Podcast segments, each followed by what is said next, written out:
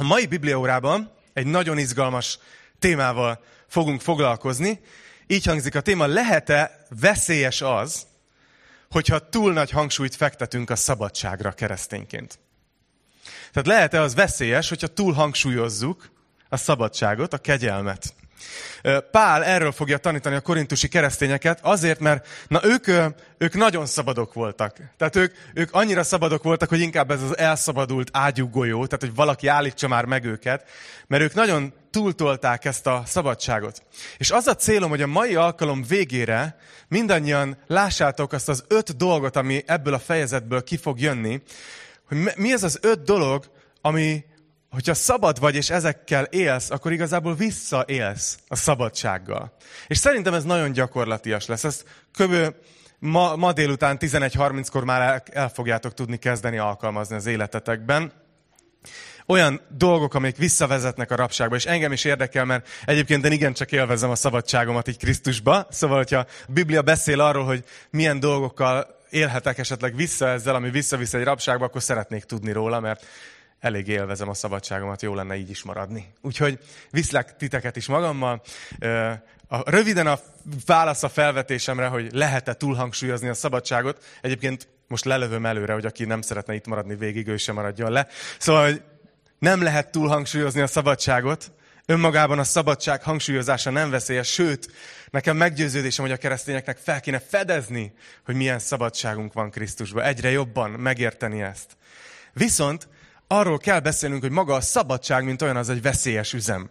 Azzal jár egyfajta felelősség. Tehát hagy, hagy mondjak egy példát, hogyha mondjuk tegyük azt, hogy azt, azt mondom, kit, kit pécézzek ki magamnak, azt mondom a Csabinak, mert, mert láttam a, a, az oldtimerét valamelyik héten. Oké, okay, oké. Okay nem foglak sokat piszkálni ezzel, de kivinnélek így az M3-asra, tudod, és azt mondanám, hogy, hogy igazából Nyíregyházáig lezártuk az egészet. Csak te vagy a pályán. Semmi szabadság határ. Úgy nyomod neki, ahogy akarod. Szabad vagy. Teljesen szabad vagy. Azt csinálsz a pályán, amit akarsz. Akkor, akkor te mehetsz akármennyivel, de mehetsz túl sokkal is, érted? Tehát, hogy lehet az, hogy végül annyira sokkal mész, hogy ez volt az utolsó utazásod. És senki nem kísért el utolsó utadra. Érted? Szóval, ú, ú, de morbid volt. A, a, fi, a fiam, az Albert megtanulta ezt a kifejezést, hogy morbid vicc, nem tudom miért. Tehát, mellettem ezt úgy látszik meg kellett tanulni. Na, vagy, vagy oké, okay, kimész a Grand Canyonba, és azt mondják, hogy figyelj, most bárhova mehetsz, bármelyik ösvényen kirándulhatsz, bármelyik részét felfedezheted, és senkivel nem kell összetartanod, mehetsz egyedül, akkor ez szabadság, de felelősséggel jár, nem biztos, hogy jó ötlet egyedül menni. Vagy, vagy, vagy kérdezhetnétek azokat a lottónyerteseket, akik hirtelen kaptak anyagi szabadságot, és nem jött meg mellé a felelősség, meg a tudás, és ezért tönkretette őket a szabadság. Szóval, erről fogok ma beszélni, hogy hogy lehet élni jól a szabadsággal, és hogy nem ne éljünk vissza vele. És ahhoz, hogy ezt megnézzük, keressétek meg a Bibliában az első korintusi levél tizedik fejezetét. Pál folytatni fogja azt a témát, amit már a nyolcadik fejezetben elkezdett. Ott konkrétan ez a téma, amit bevezetett, ez a korintusiak számára egy nagyon gyakorlati, hétköznapi, mindennapi téma volt. És hoppá, most jöttem rá, hogy nem indítottam el a stoppert, és akkor nagyon sokáig fogok beszélni. szóval, egy nagyon gyakorlati témát kezdett el, és ez az volt, hogy ehet-e egy keresztény bálványáldozati húst. És erre most azt mondjátok, hogy de jó, hogy megint erről lesz szó. Mennyire praktikus, aktuális az életünkhöz közel álló téma, igaz? Hát nem. A konkrét téma nekünk már nem jelent kihívást. Egyébként van sok ázsiai ország, ahol ez még mindig gyakorlati téma, és nagyon is életbevágó, és nagyon aktuális. De inkább azt láttuk, hogy itt Pál amiről beszél, az a szabadságnak a gondolata. Ez a, ez a pár fejezet, ez gyakorlatilag egy ilyen bevezetés a szabadságtudományba egy. Tehát ez, ez lehetne a kurzus neve, Pál ezt tanítja. Tehát olyan alapelveket szűrünk le ebből a számunkra szürreális bálványáldozati húsos témából, amit mi is tudunk alkalmazni az életünkben. És nézzük meg egy kicsit csak, hogy hol tartunk ebbe, jó? És akkor belevágunk a mai fejezetbe. A nyolcadik fejezetbe Pál két elvet fektetett le. Ugye az volt ott a helyzet, hogy Korintusban nagyon sok bálványtemplom volt, gyakorlatilag ott lehetett olcsón húshoz jutni, mert azokat a kajákat, amit föláldoztak, fölajánlottak az isteneknek, utána elég jó áron árusították, tehát teljesen bevett szokás volt, hogy az volt a hentes na. És, és a keresztényeknek Korintusban gondot jelentett, hogy most vehetek ott, nem vehetek, ehetek ott, nem ehetek, mit csináljak, mire vagyok szabad, mire nem vagyok szabad, mi fér bele, mi nem fér bele. És Pál itt két alapelvet tett le a nyolcadik fejezetben, azt mondja, hogy egyrészt a bálvány azt tudjuk, hogy semmi. Tehát, ha megnézzük teológiailag, az nem igazán egy Isten, nincs mögötte semmi szellemi valami, tehát igazából tök mindegy, hogy eszel-e vagy nem eszel olyan húst, teljesen szabad vagy, egyél, ha jól esik. Ez volt az első alapelv. De a második azt mondta, hogy ha viszont van egy testvéred, aki még gyenge a Krisztusba való hitében, tehát még nem erősödött meg, és ő esetleg úgy gondol azokra a bálványokra, hogy, hogy azok valamik, és ő még nem, nem olyan jól érti, mint te. Nem annyira tiszta teológiailag a tudása, és ezért azt gondolja, hogy te most annak a bálványnak is részt veszel a tiszteletében, meg Krisztust is tiszteled, tehát meggyengíted őt a hitében ezzel, akkor inkább ne egyél, akkor inkább a szeretet legyen előrébb, mint a te ismereted. Ugye ez volt a másik alapelv, amit letett. Hogy van olyan, hogy lemondasz a szabadságodról, amit teljesen jogosan járna.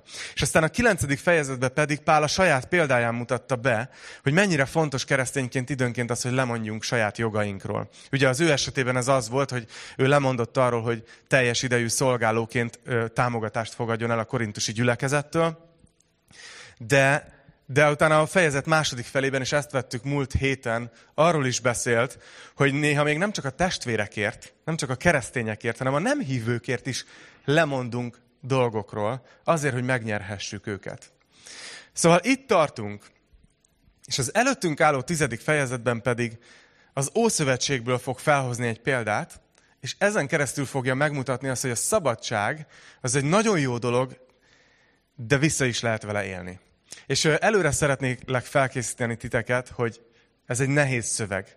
Most nagyon ezen a, ezen a bibliórán így különösen figyeljetek arra oda, hogy így ne engedjétek az agyatoknak, hogy lekapcsolja meg. Kicsit ilyen, ilyen nehéz, nem véletlenül ülök én is, tudjátok. Vannak azok a bibliórák, amikor itt járkálok és prédikálok és lelkes vagyok.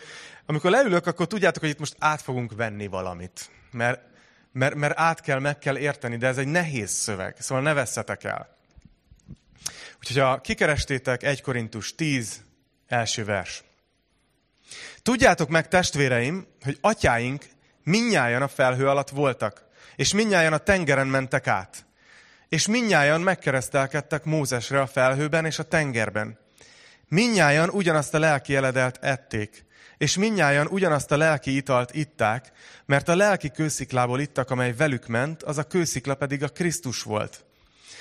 De többségükben nem lelte kedvét az Isten, úgyhogy elhullottak a pusztában. És még a hatodiknak az első felét. Mindez pedig példává lett számunkra. Szóval kérdeztelek titeket az elején, hogy készen álltok egy jó kis szaftos biblia tanulmányozásra. Ez most tényleg az lesz.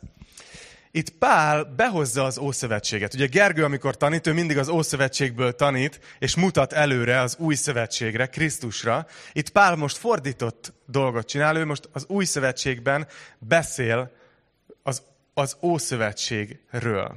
Szóval egy kicsit fordított dolog, de behoz egy csoportot, akire azt mondja, hogy figyeljetek, korintusi keresztények, van itt egy csoport, akinek a példájából ti tudtok tanulni. És ez a csoport az, amire azt mondja az első versben, hogy atyáink. Ugye az, az izraeli ősatyák, az Izrael népének az, az elő, elődei. Hogy jönnek most ide ők? Lehet hogy, lehet, hogy felmerül a kérdés. Azért hozza őket be Pál, mert ők egy olyan időszakban éltek ezekben a történetekben, amit itt meg fog említeni, amikor Isten éppen kihozta őket Egyiptomból. Egyiptomban miért voltak? Fogságban voltak, és szabadok voltak? Nem, ugye? Viszont Isten kivezette őket, és ők ott kapták meg a szabadságukat. Értitek, hogy hogy jön ide ez a csoport? Hogy akar példát mutatni, hogy itt van egy csoport, akik hozzátok hasonlóan fogságban éltek, de aztán szabadságot kaptak, megszabadultak. És ezen keresztül fogja tanítani őket a szabadságról, hogy ők hogy éltek, Izrael népe, a pusztában a szabadsággal. És mielőtt belemenne ebbe, van-e valaki, aki észrevette ebben az első hat versben, hogy mi az a szó, ami legalább hatszor meg van ismételve? Vagy ötször? Nyugodtan nézzétek vissza a szöveget, tehát nyugodtan kicsit belelapozhattok, mert kíváncsi vagyok, hogy észrevesztek hogy melyik az a szó. Ugyanazt, igen. És előtte, ami van mindig, az a minnyájan. Igen, köszi. Tehát az a kifejezés, hogy minnyájan ugyanazt. És azt mondja, hogy nézzük, hogy mit tapasztaltak, mit jelentett nekik a szabadság. Azt mondja, hogy egyrészt minnyáján a felhő alatt voltak.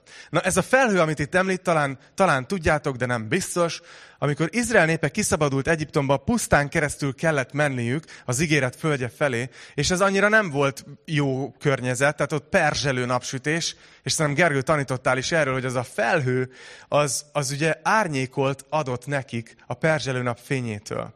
Egyrészt. Másrészt mit csinált még ez a felhő? Ez a felhő Isten jelenléte volt. Bárki, amikor látta, tudta, hogy az Isten velünk van. Nem hagyott magunkra. És harmadrészt ez egy ilyen mennyei GPS volt. Szóval annyira nem kellett gondolkozni, mikor megyünk tovább, mikor állunk meg, és merre megyünk, mert ha a felhő elindult, akkor tudták, hogy menni kell tovább. Sátort kell bontani, és menni kell tovább. És ha belegondoltok, mind a három dolog egy óriási szabadságot jelentett. Nem véletlenül lovagolok a szabadság szón. Mert milyen nagy szabadság az, hogyha tudod, hogy Isten megvéd dolgoktól. Milyen nagy szabadság az, hogyha tudhatod, hogy Isten jelen van az életedben. És milyen nagy szabadság az, hogyha Isten vezet téged. És ez ugyanúgy ránk a mi életünkben is igaz. Ezért hozza őket be Pál, mert a mi életünkben is ugyanezek részei a mi szabadságunknak. Hogy Isten egyrészt megvéd minket nagyon sok dologtól. Isten jelenléte ott van az életünkben. És Isten vezet minket. Ezek mind részei annak, hogy mi szabadok vagyunk Krisztusban. Aztán mi történt még ott Izraellel? Azt mondja, hogy mindannyian a tengeren mentek át. Ez a kivonuláskor volt egy ilyen jelenet, amikor ugye az egyiptomiak észbe kaptak, és azt mondták, hogy mi elkezdjük üldözni az e, a kivándorolt népet, és gondoljatok bele abba a feszült helyzetbe, hogy mennének, de az egyiptomiak üldözik őket. És ott van ez a jelenet, ahol Mózes kinyújtja a botját a vörös tengerre, és ez ketté válik, és ők száraz lábbal átmennek, és nyomukban jönnek az egyiptomiak. Tehát ők is mennek be a, a, a mederbe, és amikor az utolsó izraeli is átér, akkor, akkor a víz visszatér a medrébe. És, a, és a, a, a, igazából azt jelképezi az egész, hogy a múlt, ami őket üldözőbe vette, az ott maradt. Az ott maradt, nem jött velük tovább. És a gyerekbiblia alkalmazásban olyan jól megvan ez animálva, hogy egy ilyen, egy ilyen tudod, pár ilyen egyiptomi páncél, meg kerék, szekérkerék így plüt, plüt, plüt, plüt, följön a tenger tetejére. De, hogy, de az egyiptomi hadsereg az így ott maradt. És ez a mi életünkben is igaz. Ezért merítkezünk be. Mert valahol van egy ilyen szakaszhatár, hogy üldöz a múlt, kísért a múlt, de én azt mondom, én ezt lezárom, és az ott marad a vízbe. Szevasz. Nem jössz velem tovább az új fejezetbe. Azt mondja, hogy Mindannyian Mózesre keresztelkedtek meg a felhőben és a tengerben. Tehát mind a két képről, amiről eddig együtt beszéltük, azt mondták, hogy ez Mózesre való bemerítkezés volt. Na, ezt nagyon nehéz érteni teológiailag, de egyszerűbb, hogyha belegondoltok, hogy nekünk mit jelent az, hogy Krisztusra bemerítkezünk. Gyakorlatilag azt, amit, amit az előbb mondtam, amikor promóztam a bemerítkezést, hogy, hogy mi azt mondjuk, hogy mi elfogadjuk Isten megoldását. Mi, mi Jézussal megyünk ebbe az új életbe, amit ő ad nekünk. Én, mi őt akarjuk követni. És ugyanígy a zsidóknak is el kellett dönteni, hogy igen, mi, mi követjük Mózest ebbe az új életbe, ebbe a szabadságba, amiben rajta keresztül vezet minket Isten. Aztán azt mondja, hogy mindannyian ugyanazt a lelki eledelt ették. Ugye ez a manna, ez a különleges táplálék, ami minden reggel hullott az égből, és nagyon sok mindent lehetett vele csinálni háziasszonyok. Tehát lehetett belőle lepényt sütni, meg, meg, meg mindenféle módon. Tehát valószínűleg volt ilyen, nem tudom, Mózes feleségének tudod, hogy 101 könnyű recept mannából, vagy valamilyen, biztos volt ilyen, ilyen, ilyen korabeli tableten. Mózesnek is voltak tabletjei. Tudjátok, azon volt a, a tíz, na jó, nem viszem tovább. Lényeg az, hogy, hogy ott volt ez a táplálék, ami őket táplálta. Folyamatosan nem, nem szenvedtek hiányt.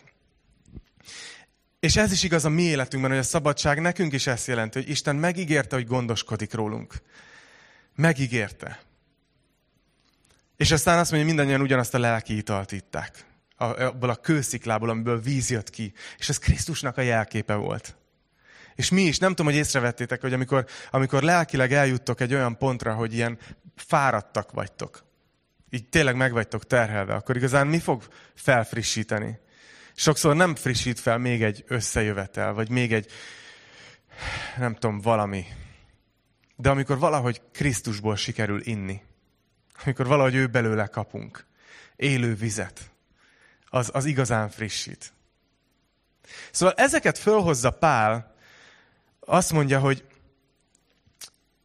hogy, hogy látjátok, ezt jelentette nekik a szabadság.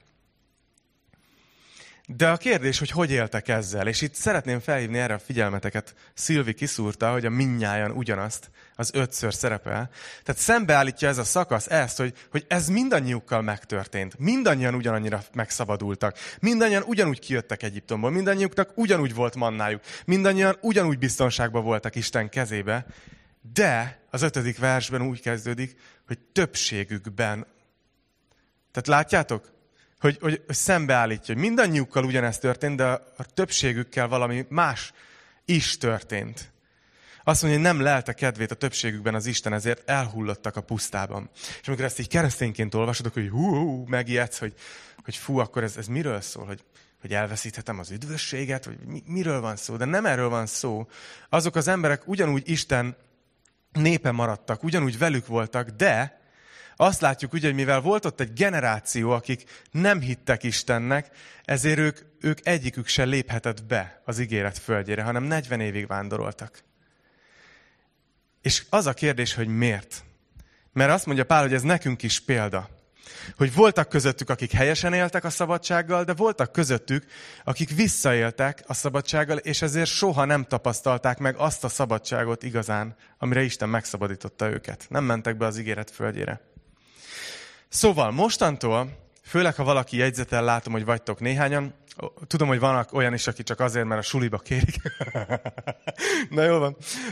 De hogy, hogy öt dolgot fog Pál említeni, hogy ők hogy éltek vissza a szabadságukkal, és ez lesz az, ahol nagyon gyakorlatias lesz a mi életünkkel. De azt fogom csinálni most veletek együtt, hogy ezt az öt dolgot megnézzük, hogy mi történt ott a pusztában, Röviden fölidézem a történetet, utána megnézzük, hogy ezt Pál miért mondja a korintusiaknak, és utána megérkezünk a Golgota kis tartsához, jó? Hogy nekünk, nekünk mit mond ez.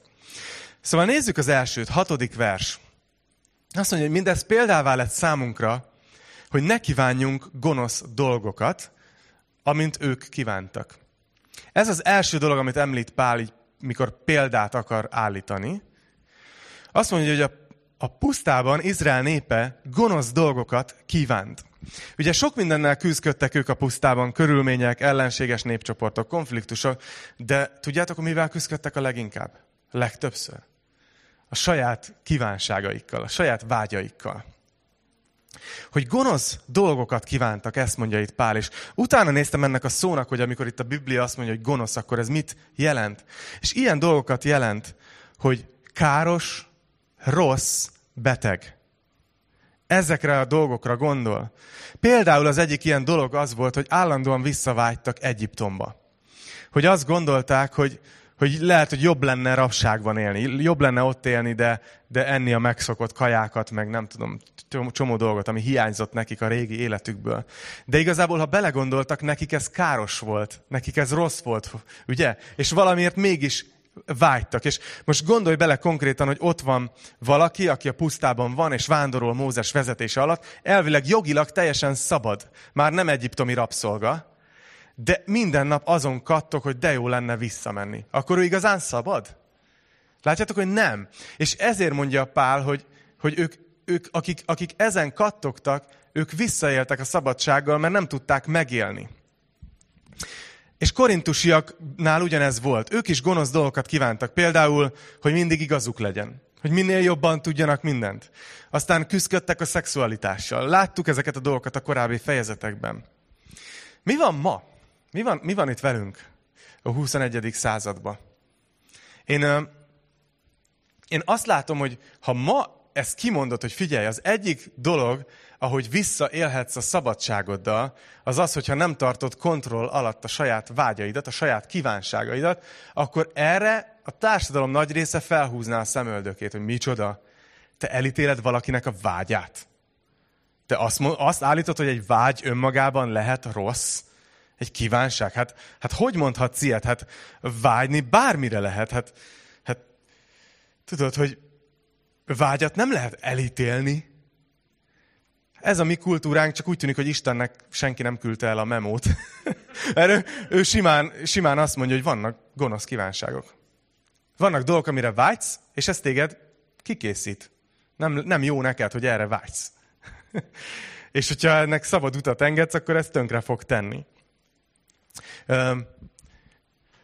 Hagy mondjak személyes példát, és ezt most nem azért, hogy utána jöjjetek és megdicsérjetek, de többen mondtátok, hogy látjátok, hogy leadtam néhány kilót. Ez tényleg így van. És képzeljétek el, hogy mi a, mi a háttere, a motiváció. Tehát nem azért mesélem, hogy meséljem, hanem hogy párhuzamot állítsak nektek. Hogy elkezdtem beszélgetni erről, meg nézni ilyen videókat, meg minden így kezdődik az életünkben, nem? YouTube-on elkezdjük nézegetni, és valahogy bekattant, amit életemben soha nem hallottam, hogy gyakorlatilag, amikor én, én ahogy én éltem az elmúlt 35 évben, az gyakorlatilag az volt, hogy amit kívántam, azt így megettem. Ugye, a kívánság. De nagyon sok olyan dolgot kívántam, ami igazából a testem számára tök kiszúrás volt. Tehát igazából gonosz kívánság. És hogy így nem kellett volna azt megennem, nem kellett volna annyit, és nem kellett volna olyat ennem, mert az volt a gyakorlat, hogy hogy amióta összeházasodtunk Enivel, azóta így kb. évente átlagosan egy kiló plusz felugrott, és aztán így azért tök jó dolog kimondani, hogy 13 éve házasok vagyunk már, de akkor számoljátok ki a matekon.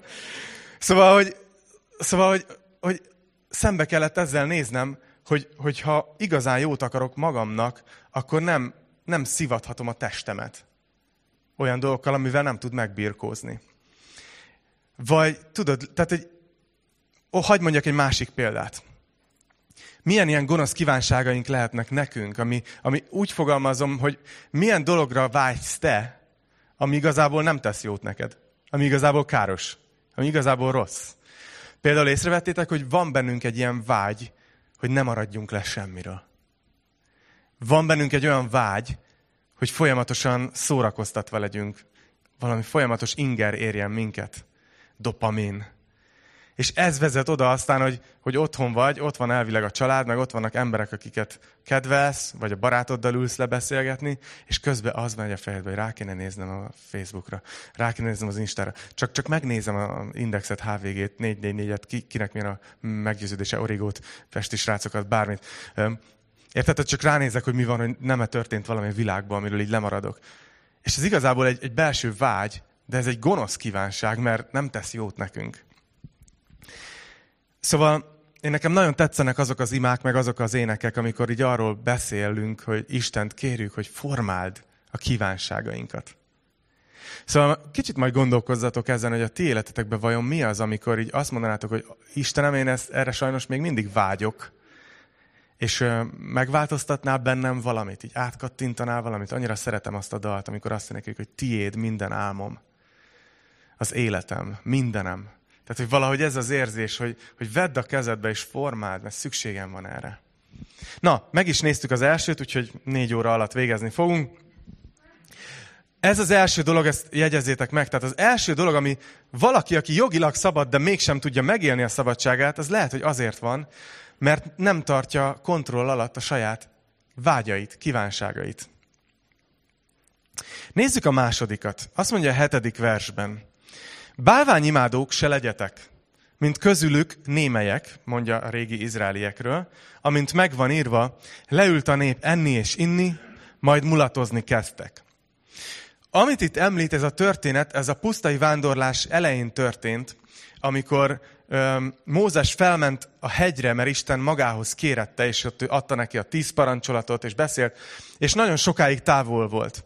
És közben a nép elkezdett türelmetlenkedni, és azt mondták, hogy azt se tudjuk, hogy mi van ezzel a Mózessel, visszajön-e még, vagy nem. Azt mondták Áronnak, hogy csinálj nekünk egy Istent, mert bizonytalanok vagyunk, nem érezzük magunkat biztonságban, nem látunk senkit, Mózes sincs itt, Isten láthatatlan, csinálj nekünk egy megfogható, látható Istent. És akkor van ez a sztori, hogy Mózes elkéri, vagy Áron elkéri az összes fülbevalót, nyakláncot, ékszert, összeolvasztja, és utána ilyen béna kifogással azt mondja Mózesnek, amikor később visszatér, hogy hát én csak bedobtam a tűzbe ezeket, és ez a borjú meg így lett. Majd olvassátok el. Tehát teljesen nem vállal a felelősséget. De lényeg az, hogy, hogy utána ezt a borjút imádták, ezt az arany borjút, és utána felkeltek és, és mulatoztak. És azt, azt mondja Pál, hogy ez a másik dolog, amit ez a nép kezdett a szabadságával. Hogy elkezdtek bálványt imádni. Na, ez megint egy olyan téma, ami a korintusiaknak tök aktuális volt, mert voltak bálványszobraik. De mit kezdjünk ezzel itt ma? Mit tanít nekünk ez a történet? Itt most egy filozófikus gondolatfuttatás következik, remélem követhető lesz. A, gyakorlatilag, ha belegondoltok, hajlamosak vagyunk azt mondani, hogy ha valaki egy ilyen szobor előtt hajlong, hogy hú, de primitív vagy. Azt hiszed, hogy az bármit fog neked segíteni? De meg kell, őszintén meg kell néznünk, hogy miért, ha visszamegyünk az igazi bálványimádáshoz, szobrok, kultusz. Miért imádták az ősi népek, az ókori népek nagyon sokan, sok formában a bálvány szobraikat? Mire vágytak igazából? Mi hajtotta ezt? Ha megfigyelitek, szinte mindegyik ilyen bálványszobor valami olyan tényezőhöz kapcsolódott, ami bizonytalanságot okozott az ő életükben. Mondjuk, az, a, hogy legyen aratás, hogy legyen jó az, az éghajlat, hogy legyen termékenység, hogy legyen, tehát olyan dolgokkal kapcsolatban személyisítettek meg Isteneket, ami igazából nekik a félelmeik voltak, és attól várták a biztonságérzetüket, hogy ők leróják a kegyeletüket ennek a bálványnak a szobránál. Értitek ezt? És azt hiszem, hogy innentől kezdve már nem nehéz áthozni a, a, a mi életünkben. Hallgattam a héten egy, egy podcastot, és nem magyar. Tehát higgyétek el, hogy most nem aktuál politizálok, nem Magyarországról beszélek, hanem egy emberi jellemzőről. Azt mondták, hogy hogyha bárhol a világon meg akarsz nyerni választást, vagy bármilyen pénzadománygyűjtő kampányt szervezel, egy titka van, hogy sikeres legyél. Mondd azt az embereknek, ezt a mondatot, csak helyettesítsd be a saját tartalmaddal, hogyha nem teszed meg azt, amit én mondok, akkor ez és ez lesz. És oda illesz be valami félelmetes dolgot. Politikus azt mondja, hogy ha nem rám szavazol, akkor ez és ez fog történni. És ez neked félelmetes.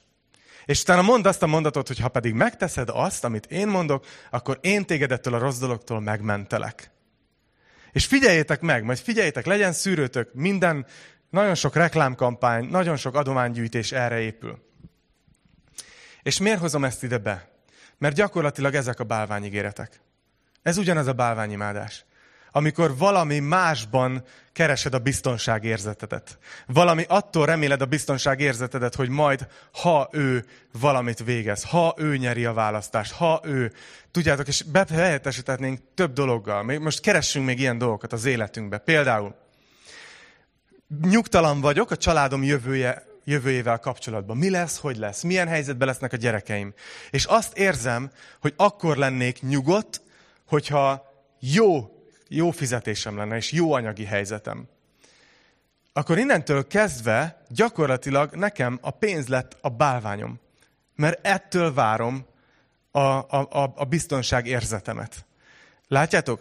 Valaki, hagy, hagy legyek jó, mindegy, nem viszem olyan túl sokáig tovább, mert szeretném, a jövő héten is jönnétek, de hogy érted, tehát valaki attól várja, hogy most bizonytalanul érzem magam egyedül, ugye bizonytalan vagyok az életben, és nem érzem magam teljesnek, és attól várnám a biztonság érzetemet, hogyha lenne mellettem valaki. És látjátok, mindegyik témánál, ahogy, ahogy mesélem, van benne egy olyan dolog, amit persze, hogy megértünk, érthető, nem elítélendő önmagába, de mégis eltévesztjük, hogyha mástól várjuk a biztonságunkat, mint Istentől. Szóval ez lehet a másik dolog, ami, ami hiába vagy jogilag szabad, hogyha a valóságban valami másnak, mástól várod a biztonságérzetedet, mint Isten, akkor gyakorlatilag nem leszel igazán szabad, mert az a dolog, az kontroll alatt fogja tartani az életedet. Remélem, hogy követhető volt. Hagy mondjak még egyet. A siker akkor, akkor leszek nyugodt, akkor fogom magam biztonságban érezni, hogyha én sikeres vagyok abban, amit csinálok. Sikeres üzletkötő vagyok, sikeres szülő vagyok, sikeres lelkipásztor vagyok, sikeres helyettesítsétek be. sikeres szakmunkás vagyok, sikeres tanárnő vagyok, most csak így nézek körbe, mik, miket mondhatnék még. Értitek? És ez is lehet egy bálvány. És a bálványokkal az a baj, hogy időnként cserbe hagynak. Mi van, ha nem leszel sikeres? Hm? Na, szóval, ez most jó, jó motivációs lezárása volt a második pontnak. Nézzük a harmadikat. Nyolcadik vers. Ne is paráználkodjunk, mint ahogy közülük, mondja a régi Izraelről, némelyek paráználkodtak, és elestek egyetlen napon 23 ezren. Hú, na ez mi ez a sztori, amit itt említ? Ugye, ez ugyanaz az aranyborjús történet, csak a folytatása. Ott ugye volt egy ilyen kis nagyon szépítő körülírás, egy ilyen eufemisztikus mondat, hogy a, a nép ugye evet ivott, és utána felkelt mulatozni, vagy a Károli így fordítja, hogy felkelt játszani. Na mit jelent ez? Gyakorlatilag részeg orgiába mentek át. Ezt jelenti a szöveg. Tehát a bálványimádásból kb. egy pillanat alatt lett egy részeg orgia, amiben ott részt vett Istennek a választott szabad népe, akik most szabadultak ki Egyiptomból. És ö, van egy másik példa is, négy Mózesben van, amikor, amikor emlékeztek arra, hogy volt az a proféta, Bálám, akit a Moábiak királya Bálák felbérelt, hogy gyere és átkozd meg Izraelt mert félt tőlük. És Bálám oda ment, és nem tudta őket megátkozni, mert folyamatosan Isten csak áldást adott a szájára. És ezért háromszor próbálta megátkozni őket, és háromszor áldotta meg, és a Moab királya teljesen ki volt, mondta, jó, akkor nem utalom a gádzsit sem, meg sem. Tudod, tehát, hogy ne, nem jött be ez a vendégszereplés ott Bálámnak. De Bálám azt mondta, hogy figyelj, van egy tippem. Próbáljátok meg bevonni az Izrael népét a ti vallási gyakorlatotokba, a ti kultuszotokba és figyeljétek meg, hogy Isten maga fog rájuk megharagudni. És ezt olvassuk a, a, a 4 Mózes 25-ben ö, egyébként, hogy, ö, hogy, a, hogy a nép paráználkodni kezdett Moab leányaival, és ezek meghívták a népet isteneik áldozati lakomáira, a nép pedig velük evett, és leborulva imádta azok isteneit. Szóval látjátok, hogy, hogy ehhez ehhez vezetett, bálványimádáshoz, de a bálványimádás az viszont nagyon hamar oda vezetett, hogy a szexualitást már nem egészségesen élték meg. És ígérem, nem fogok sokat erről beszélni, az archívumban bőven találtak a témában, pár sokat írt, mert ugye a korintusiak nagyon küzdöttek ezzel, nagyon erkölcstelen, nagyon nehéz város volt ebből a szempontból, hogy az erkölcseiket alárendeljék Isten igéjének. De, de nagyon rámutat, hogy, hogy a korintusiaknak is azért hozza ezt föl Pál, mert lehet, hogy jogilag szabad vagy, felszabadultál Krisztusban, megszabadultál, de hogyha ha ezen, az, ezen a területen te szabad folyást engedsz a vágyaidnak, és nem teszed kontroll alá a saját szexualitásodat, akkor az nagyon hamar visszavihet egy rabságba. Talán ezt nem nehéz látni sem. És csak hagyj beszéljek annyit erről, hogy, hogy ma egy nagyon átszexualizált kultúrában élünk itt. Tudod, tehát, hogy mész az utcán, és elég csak, csak az utcán nézni. Enivel mondjuk volt egy vicces beszélgetésünk a héten, most van egy új plakát, pont itt, ahogy, na, nem mondom meg hol, mert, mert arra fogtok hazamenni, de hogy konkrétan így van egy ilyen, tudod, egy ilyen modell, csaj, fürdőruhába, és akkor az van aláírva, hogy az utat is nézd. Tudod, mert tudják, hogy férfi szem az így, így rá. És akkor én, én direkt így tudod, én ilyen próbálok olyan férfi lenni, hogy mintha én ezzel nem küzdenék, tehát hogy így Tudod, és akkor így Eni mondta, hogy nézd ezt a plakátot, vagy hogy milyen, milyen az a plakát, vagy valami ilyesmi, és kiderült, hogy őnek, ő a fürdőruhát nézte, ami rajta, rajta volt. Szóval, szóval, de mindegy, lényeg az, hogy egy olyan kultúrában élünk, ahol tök mindegy, hogy férfi vagy, vagy nő. Ha férfi vagy, akkor a szemed elé tolják a gyönyört, hogy vágyjál erre, és, és mindenáron érezd azt, hogy neked ehhez jogod van, szerezd meg. Nőként a szemed elé tolják az intimitást, tudod, hogy vágyjál arra, hogy, hogy valaki, aki meghallgat, valaki, aki ott van közel, és számíthatsz rá. És, és mind a két részünk küzd ezzel.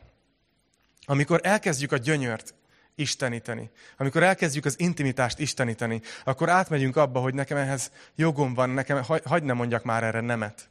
És Pál azt mondja, hogy ha ezt megteszed, akkor igazából abba a hibába esel, mint Izrael népe a pusztában, hogy nem tudtak a szexuális vágyaiknak megállt parancsolni, és ezért igazából visszamentek rabságba. No, nézzük a negyedik dolgot. Krisztus se kísértsük, ahogy közülük némelyek kísértették, és elpusztultak a kígyóktól. Na ugye ez megint egy olyan történet, 4 Mózes 21-ben van leírva, ha szeretnétek otthon megnézni. Kerülniük kell egy nagyot, mert Edom nem engedte át őket a területén, és elfogy a nép türelme, és azt mondja, hogy így beszéltek Isten és Mózes ellen, miért hoztatok fel bennünket Egyiptomból? Azért, hogy meghalljunk a pusztában? Hiszen nincs kenyér és nincs víz, és szívből utáljuk ezt a hitvány eledelt. Ezt a mannáról mondták. Azt mondja, ezért az Úr mérges kígyókat küldött a népre, és azok megmarták a népet, úgyhogy sokan meghaltak Izraelből. Ez egy nagyon fájdalmas epizód volt Izrael népe életében. De mi váltotta ki ezt az egészet? Azt mondta, hogy, hogy elkezdték Istenre azt mondani, meg Mózesre, hogy miért hoztatok fel minket ide? Meghalni hoztatok fel? Elkezdtek úgy gondolkozni Istenről, hogy igazából ő rosszat akar nekünk. Azért hozott ide ki a pusztába, mert rosszat akar nekünk. És megkérdőjelezték Isten jellemét. Gyakorlatilag szembe helyezkedtek vele. És ezt azért, azért hozom ide, mert ez a kísértés szó, ez fontos, hogy értsétek, hogy mit jelent az, hogy Krisztust se kísértsük. Ugye ez, ez ugyanaz a régi édenkerti ősi dolog, amikor Ádám és Éva benyalták azt a hazugságot, amikor a, a, a kígyó megpendítette, hogy hát nem biztos, hogy Isten jót akar nektek. Nem biztos, hogy bízhattok benne. Lehet, hogy tartogat tőle, tőletek valamit, azért nem akarja, hogy egyetek arról a fáról. Látjátok? És ugyanígy nekünk is keresztényként megjelenhet ez az életünkben, miközben megszabadultunk, szabadok vagyunk Krisztusban, de elkezdjük azt gondolni Istenről, hogy ő valamiért nekünk rosszat akar. És főleg ak- akkor kell ezt elkapnunk, amikor nehézség ér minket, és küzdelmeken megyünk át, vagy betegség ér, vagy bármi más krízisbe kerülünk. Nagyon vigyázni kell, mert nagyon könnyű oda jutni, hogy biztos Isten most engem büntet. Isten most valamiért ezt a rosszat okozza az életünkbe. És ez azért nagyon veszélyes, mert szabad vagy Krisztusba, de ha ezt a gondolatot beengeded a fejedbe, akkor elveszíted a szabadságodat. Nem tudsz már abban a szabadságban élni. Hogy ahelyett, hogy rá támaszkodnál Isten jelenlétére, helyette haragudni kezdesz az Istenre. És látjátok, Isten ezt, ezt nem viseli jól. Nem viseli jól, mert, mert ő az apukánk. Olyan, mint hogyha, hát aki, aki egyébként gyerekeket nevel, az, az ezzel szembenéz minél idősebb egy gyermek, amikor a, a gyerek elkezdi azt gondolni, hogy te rosszat akarsz neki. Miközben Isten ments. Hogy, hogy akarná rosszat, mert szereted. És Isten is így van velünk. Szóval ez a kísértés megkérdőjezni Isten jellemét. És ezért nagyon fontos, hagyjadjak egy gyakorlati tippet, hogy figyeljetek, én, én őszintén nem azért mondom nektek azt, hogy így tegyétek be az életetekben prioritásként, hogy itt vagytok vasárnap, mert, mert nekem az ad valami, nem tudom, energiát, hogy tele van a terem. Értitek? Hanem, hanem annyira egy olyan világba élünk, ahol folyamatosan emlékeztetni kell magunkat arra, hogy Isten jó hozzánk, hogy szeret. És azt remélem, hogy ezek az Isten tiszteletek erre valók. Hogy jössz, és hozod a, a hetedet, meg a nehézségeidet, és újra azt mondod, hogy tudod, már kezdted, kezdted azt mondani, hogy lehet, hogy Isten nem szeret, vagy lehet, hogy Isten büntet, vagy valami rossz, és újra erősödj meg a kegyelem, vagy Isten szeret. Ezért csináljuk. Elénekeljük, hogy egész utam, utamban hű voltál, egész életemben jó voltál. És más lélekkel megyünk ki. Na nézzük az, az ötödiket, és aztán hamarosan közeledünk a végéhez. Azt mondja a tizedik versben, hogy de ne is zúgolódjatok mint ahogy közülük némelyek zúgolódtak. És elveszítette őket a pusztító angyal. Szóval ugye mindegyik történetnél fölemlegettem, hogy mi az a történet az Ószövetségben, amire utal Pál. Itt ezt nem tudom nektek megtenni, mert, mert nem egyértelmű. Legalább egy, kettő, három, négy, öt, hat, hét, nyolc helyet kigyűjtöttem, ahol, ahol Izrael népe a pusztában zúgolódott. Ennyit találtam de nem tiszta, hogy itt mire gondol, amikor azt mondja, hogy, hogy elveszítette őket a pusztító angyal. Én két lehetőséget látok, vagy az, hogy ez egy vagy az, hogy ugye a kivonulásnál volt ez, amikor a, a pusztító angyal Egyiptomnak az első szülötteit elpusztította, de az izraelieket nem, akik bekenték a, a félfájukat vérrel, és nem olvasunk arról, hogy lettek volna esetleg olyanok, akik ezt nem vették komolyan, és nem kenték be zsidó létükre az ajtófélfát, és hogy esetleg őket érte volna ez a csapás. nem áll túl erős lábakon ez a magyarázat. Az viszont biztos, hogy az ókori emberek és a zsidó kultúrában a halálról úgy gondolkoztak, mint egy személy. Tehát, hogyha valaki meghalt, akkor azt mondták róla, hogy elvitte a halál angyala. Tehát simán lehet, hogy itt nem egy konkrét eseményről van szó, hanem arról mondja, hogy mivel, mivel zúgolódott Izrael népe, ezért két ember kivételével, Józsué és Káleb kivételével, őket elvitte a pusztítás angyala, a halál angyala. Ö, megölte őket. Ö, vagy, vagy ott, ott van több ilyen lázadó történet, amikor a föld megnyílt, meg nem tudom, mik történtek. Szóval nem tudjuk mi, de a, a lényeget le tudjuk vonni. És ezt hagy helyezzem a, a szívetekre. Hogy nagyon erős az a, az a mondat ott az elején, amikor azt mondja, hogy minnyájukkal ugyanazok a dolgok történtek, de a többségük nem tudott jól élni a szabadságával. Mindannyian ugyanazokat tapasztalták, de a többségük zúgolódott. Gyakorlatilag az történt, hogy volt a népnek egy része, aki látta Isten kezét, még a rossz dolgokban is, meg az egészben, ami velük történik, és volt egy rész, aki viszont elkezdte ezt negatívan látni, és mindig csak a rosszat látta, és, és megkérdőjelezte Istent, és szembe ment Mózessel, és tudod, ez a, ez a negatív hozzáállás, ez a kritikus, ítélkező, negatív hozzáállás, ami őszintén, ha belegondoltok, lehet, hogy te Krisztusba szabad vagy. Láncom lehult. Köszi, hogy betettétek azt a dolgot. Szabad vagyok. Tudod, elénekled ezt, és igazad van.